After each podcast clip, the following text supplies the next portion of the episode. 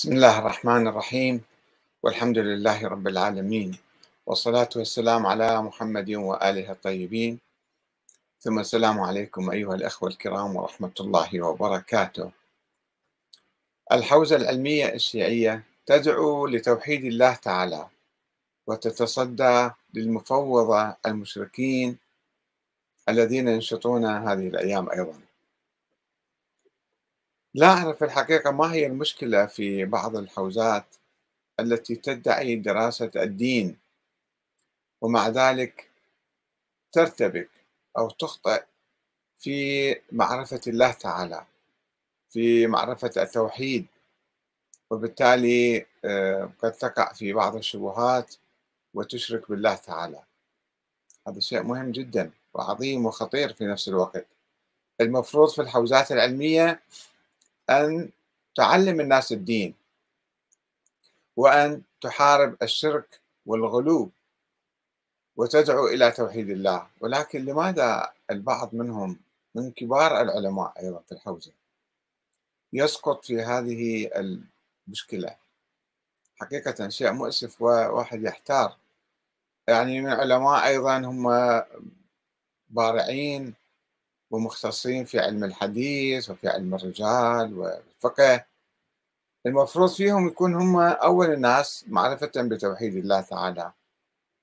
فكيف ينحرفون هذا الانحراف الكبير والخطير الذي يعده بعض علماء الشيعة خروجا مو عن التشيع خروجا عن الإسلام؟ يقولون من يقول ذلك؟ فهو خارج عن الإسلام لأنه ينكر ضروريا من ضروريات الدين. ولسنا بحاجة إلى قراءة القرآن الكريم الذي يؤكد في أكثر من آية على موضوع آه، توحيد الله تعالى وأن الرزق والحياة والموت كله بيد الله تعالى. ولكن مع ذلك نقرأ بعض الآيات الكريمة. بسم الله الرحمن الرحيم. بديع السماوات والأرض وإذا قضى أمرا فإنما يقول له كن فيكون. وهو الذي خلق السماوات والأرض بالحق ويوم يقول كن فيكون قوله الحق وله الملك يوم ينفخ في الصور عالم الغيب والشهادة وهو الحكيم الخبير.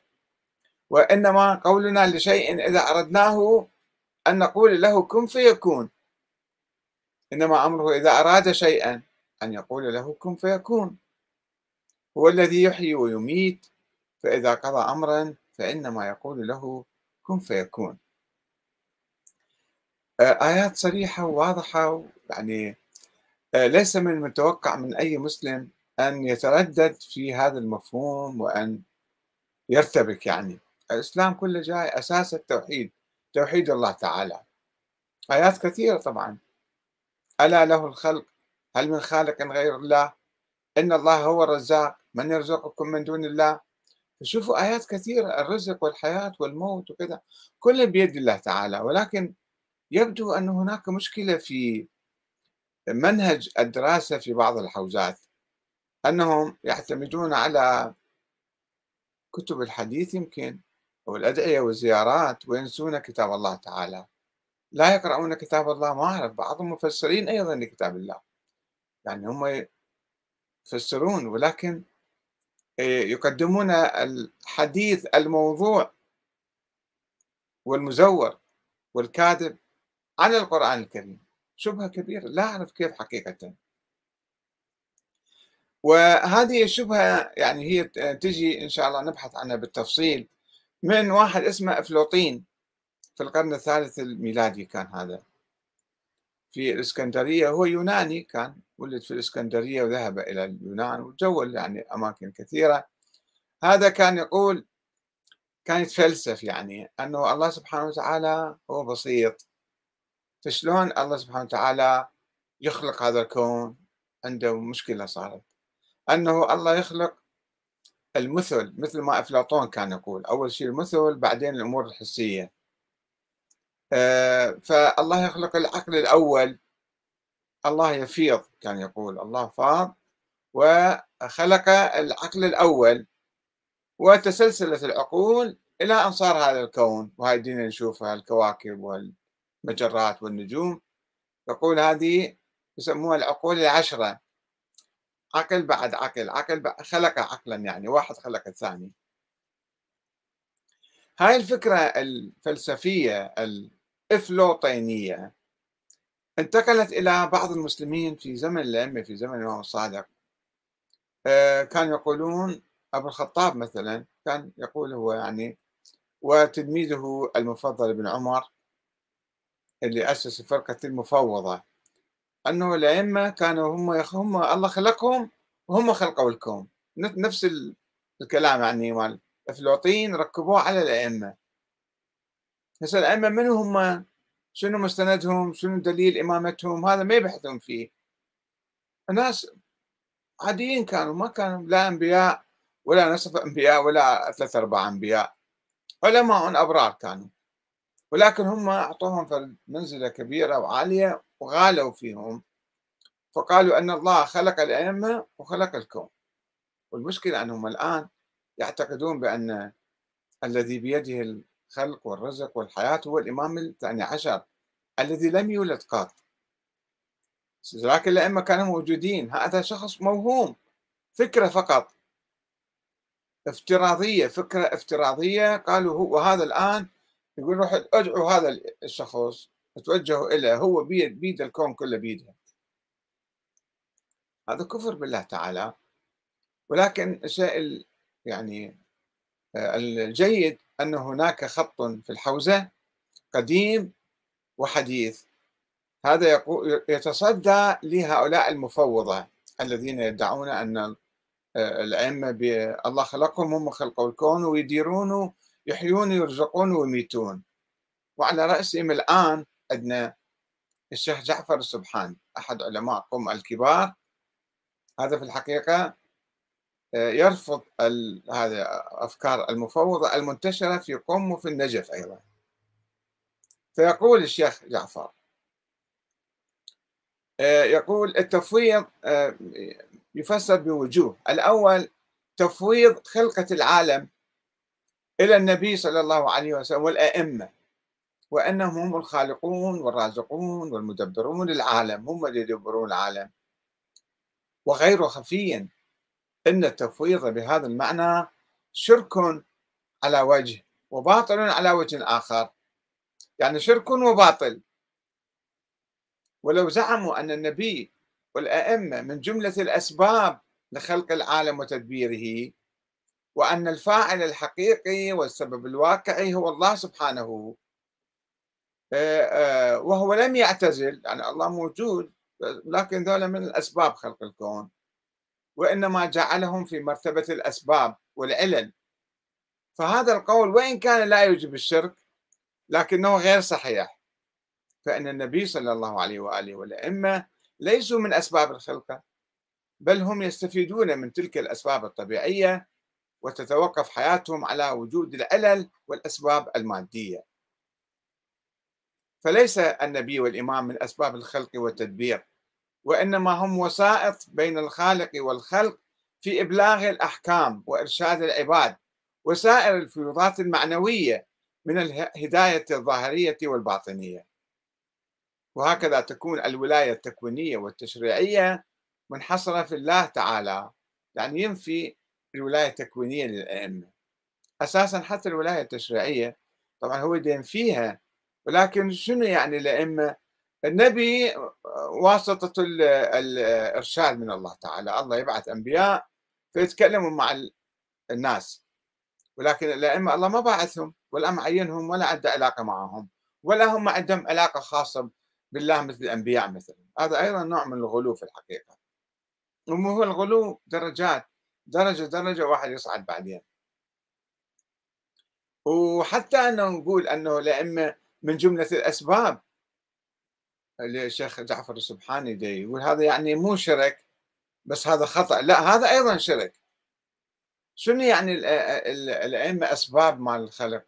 ولو حتى لو قلنا أسباب طولية يعني أن الله موجود أعطاهم القدرة هم خلقوا الكون. هذا كلام كلام شرك. هذا يعني يعني صار هم مع الله خالقين. وهذا مو صحيح.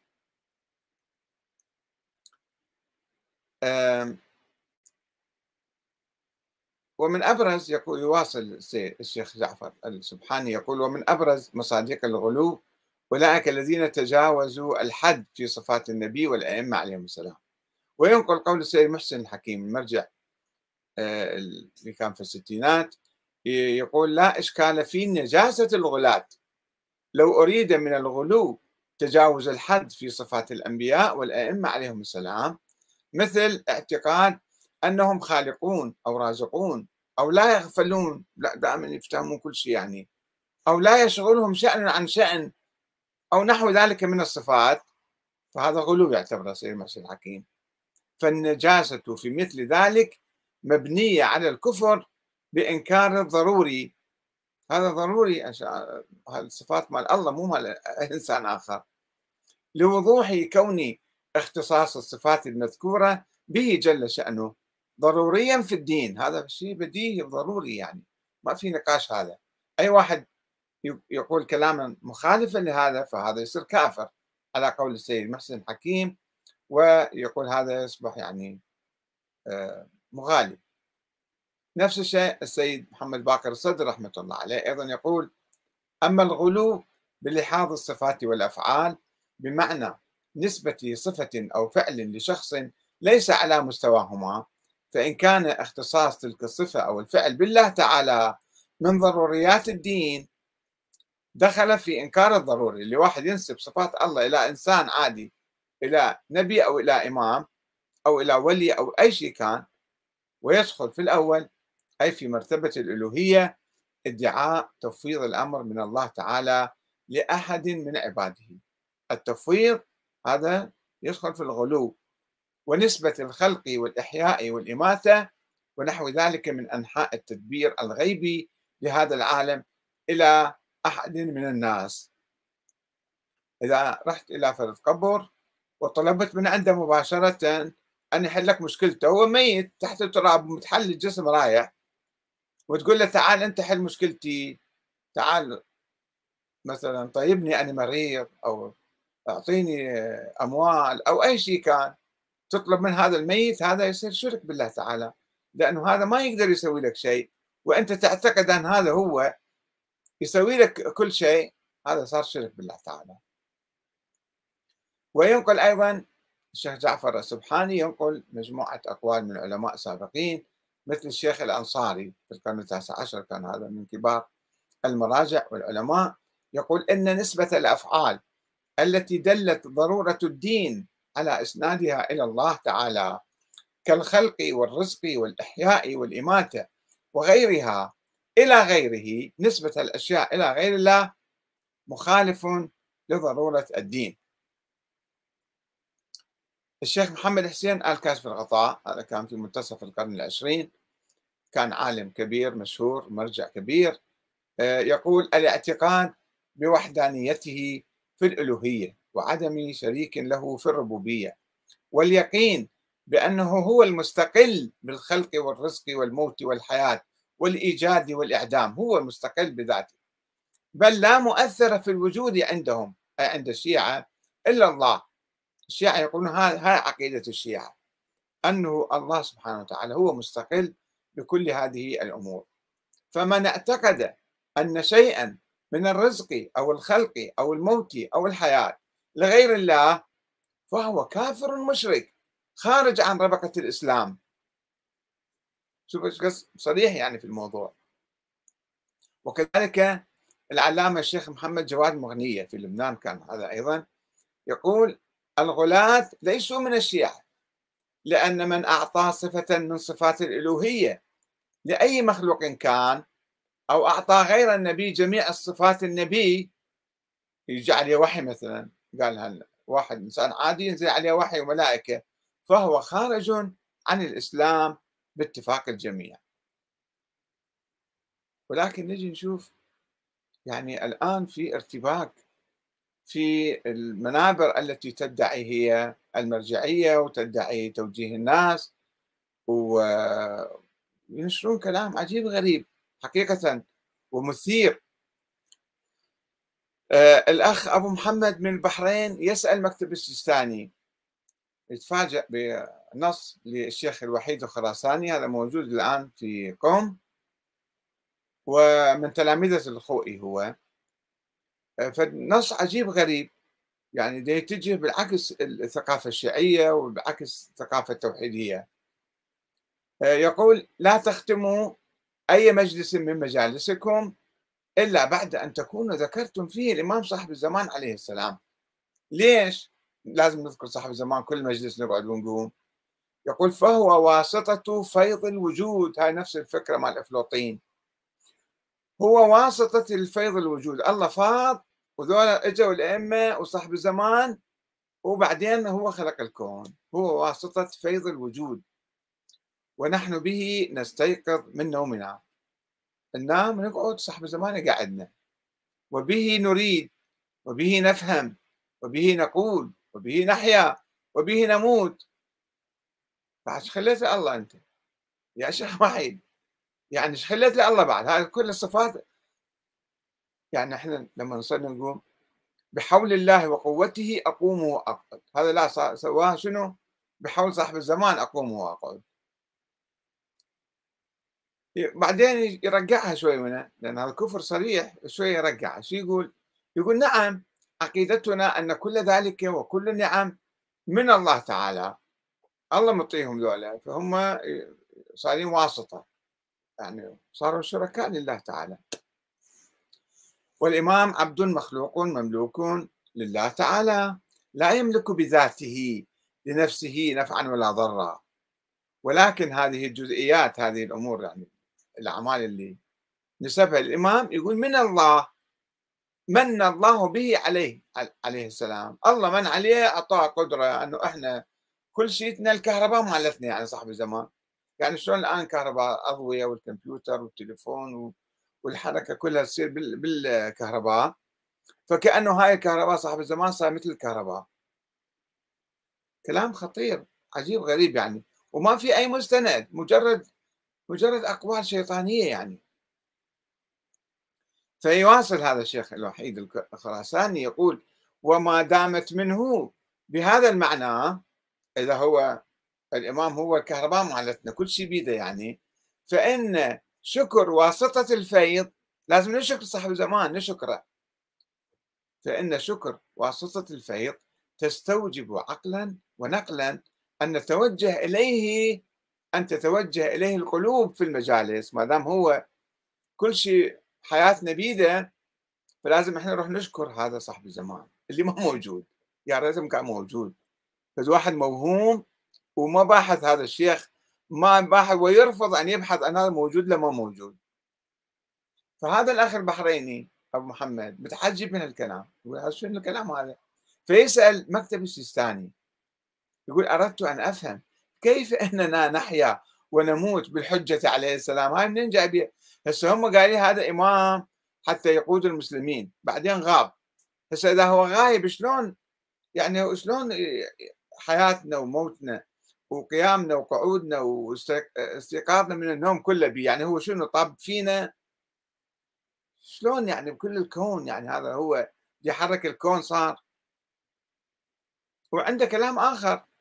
هذا وحيد الخراساني في كتاب ثاني يقول إن إمام العصر صار عبدا. ولما صار عبدا صار ربا. فالعبودية جوهرة كنهها الربوبية يطبب بالنص.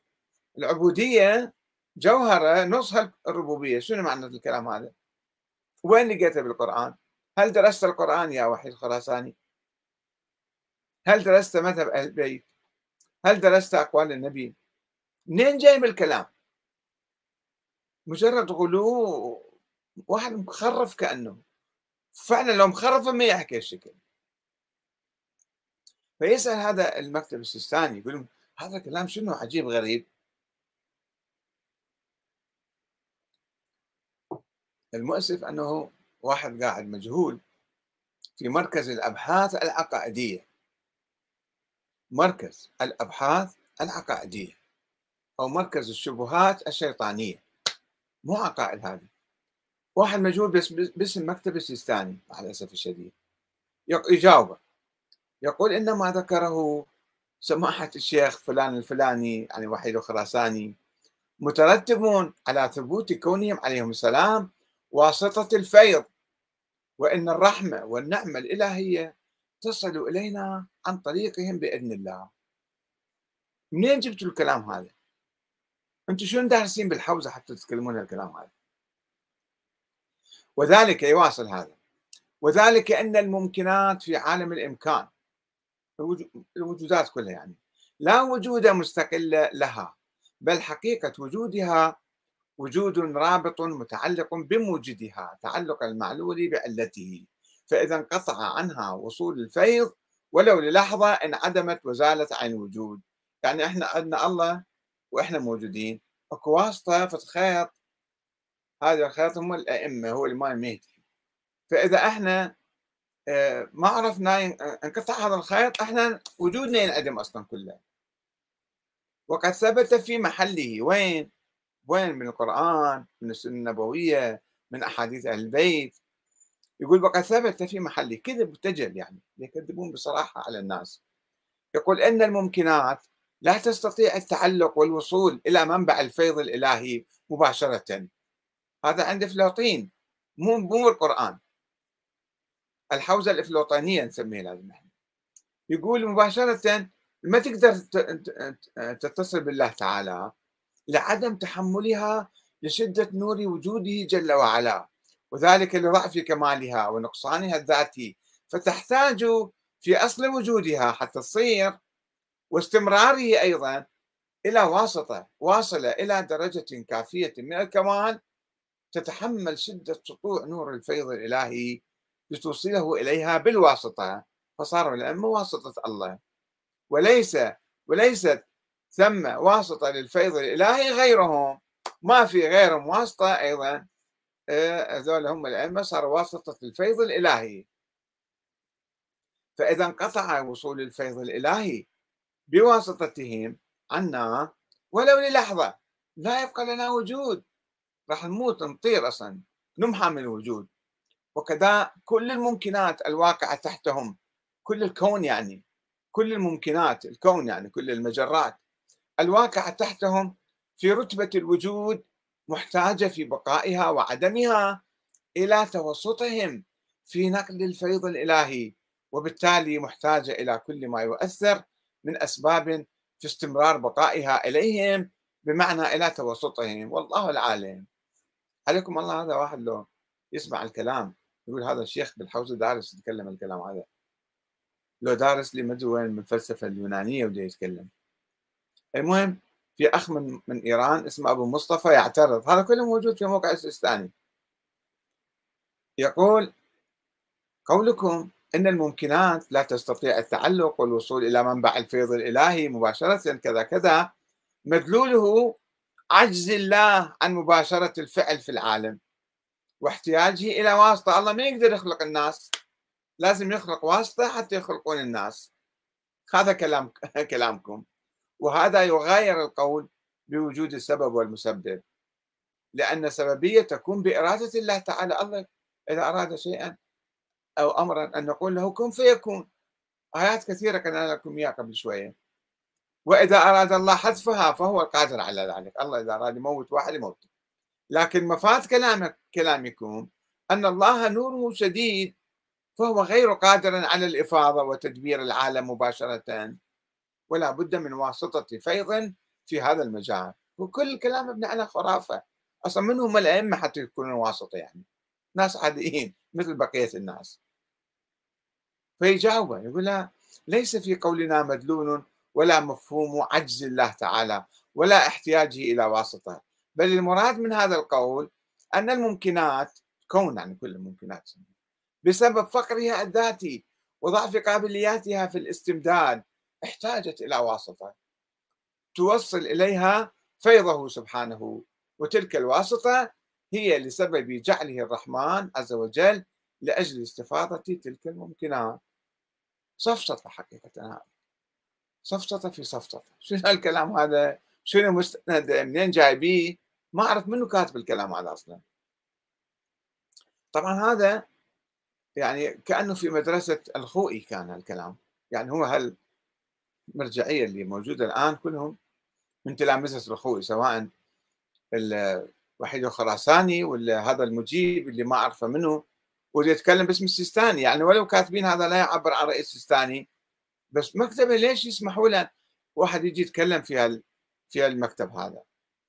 السيد الخوي يقول الظاهر هذا في مصباح الفقاهة اللي معروف يقول الظاهر أنه لا شبهة في ولايتهم على المخلوق بأجمعهم كل المخلوقات يعني.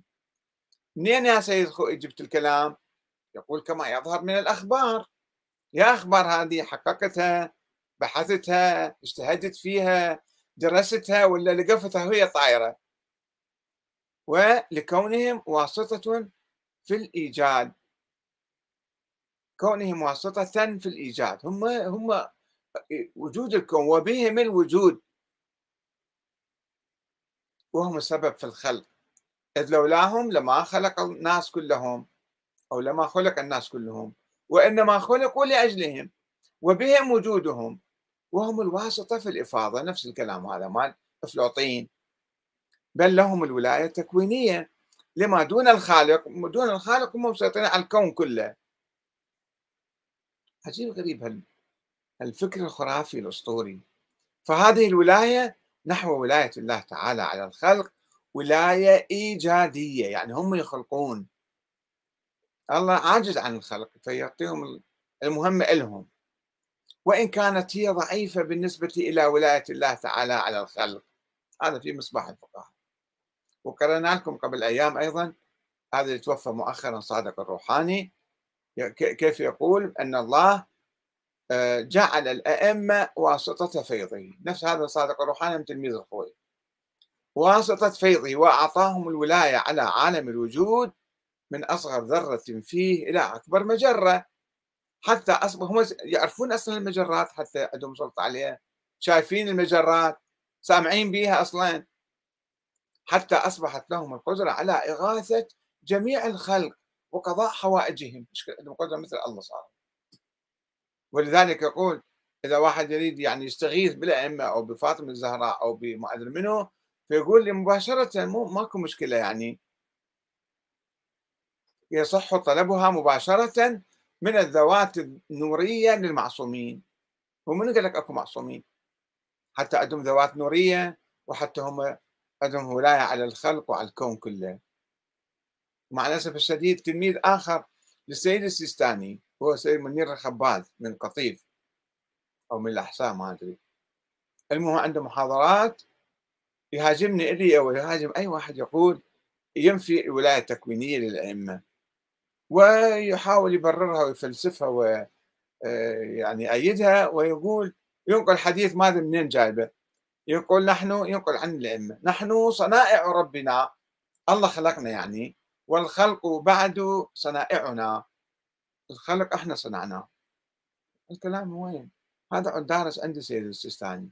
زين هسه نريد نعرف موقف السيستاني من الفكر هذا شنو؟ ما عنده شيء بالحقيقة. لم نسمع منه شيئا. ولكن زملائه وتلاميذه واللي يشتغلون بمكتبه هكذا يتكلمون. هو شيء عقيدته؟ هل هو من المفوضة؟ مثل الخوئي مثلا أو مثل صادق الروحاني أو مثل هذا منير خباس مثلا مين؟ ما نعرف حقيقة مع الأسف الشديد.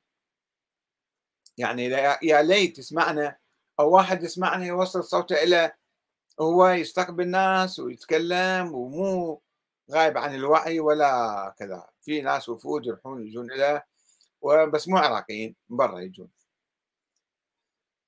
الله سبحانه وتعالى يقول واعبدوا الله ولا تشركوا به شيئا. قل تعالوا أدعوا أتلوا ما حرم ربكم عليكم ألا تشركوا به شيئا. ولقد أوحي إليك وإلى الذين من قبلك لأن أشركت النبي الله يقول له لأن أشركت ليحبطن عملك ولتكونن من الخاسرين. إن الله لا يغفر أن يشرك به ويغفر ما دون ذلك لمن يشاء. ومن يشرك بالله فقد افترى إثما عظيما افتراء على الله تعالى. إن الله لا يغفر أن يشرك به ويغفر ما دون ذلك لمن يشاء ومن يشرك بالله فقد ضل ضلالا بعيدا. هذه الآيات القرآنية ما أعرف ذول اللي قاعدين بالحوزة ومكاتب الإفتاء ومكاتب الأبحاث العقائدية. يا أبحاث عقائدية هذه تظلون الناس وتدعوهم إلى الشرك بالله تعالى. ولكن الشيء اللي آه، يفرحنا أيضا أن هناك أيضا أصوات في داخل الحوزة العلمية الشيعية تتصدى للحوزة الأمية. ولمقولاتها الشركية ونأمل من الله أن يهدينا وإياهم إلى معرفته وتوحيده. والسلام عليكم ورحمة الله وبركاته.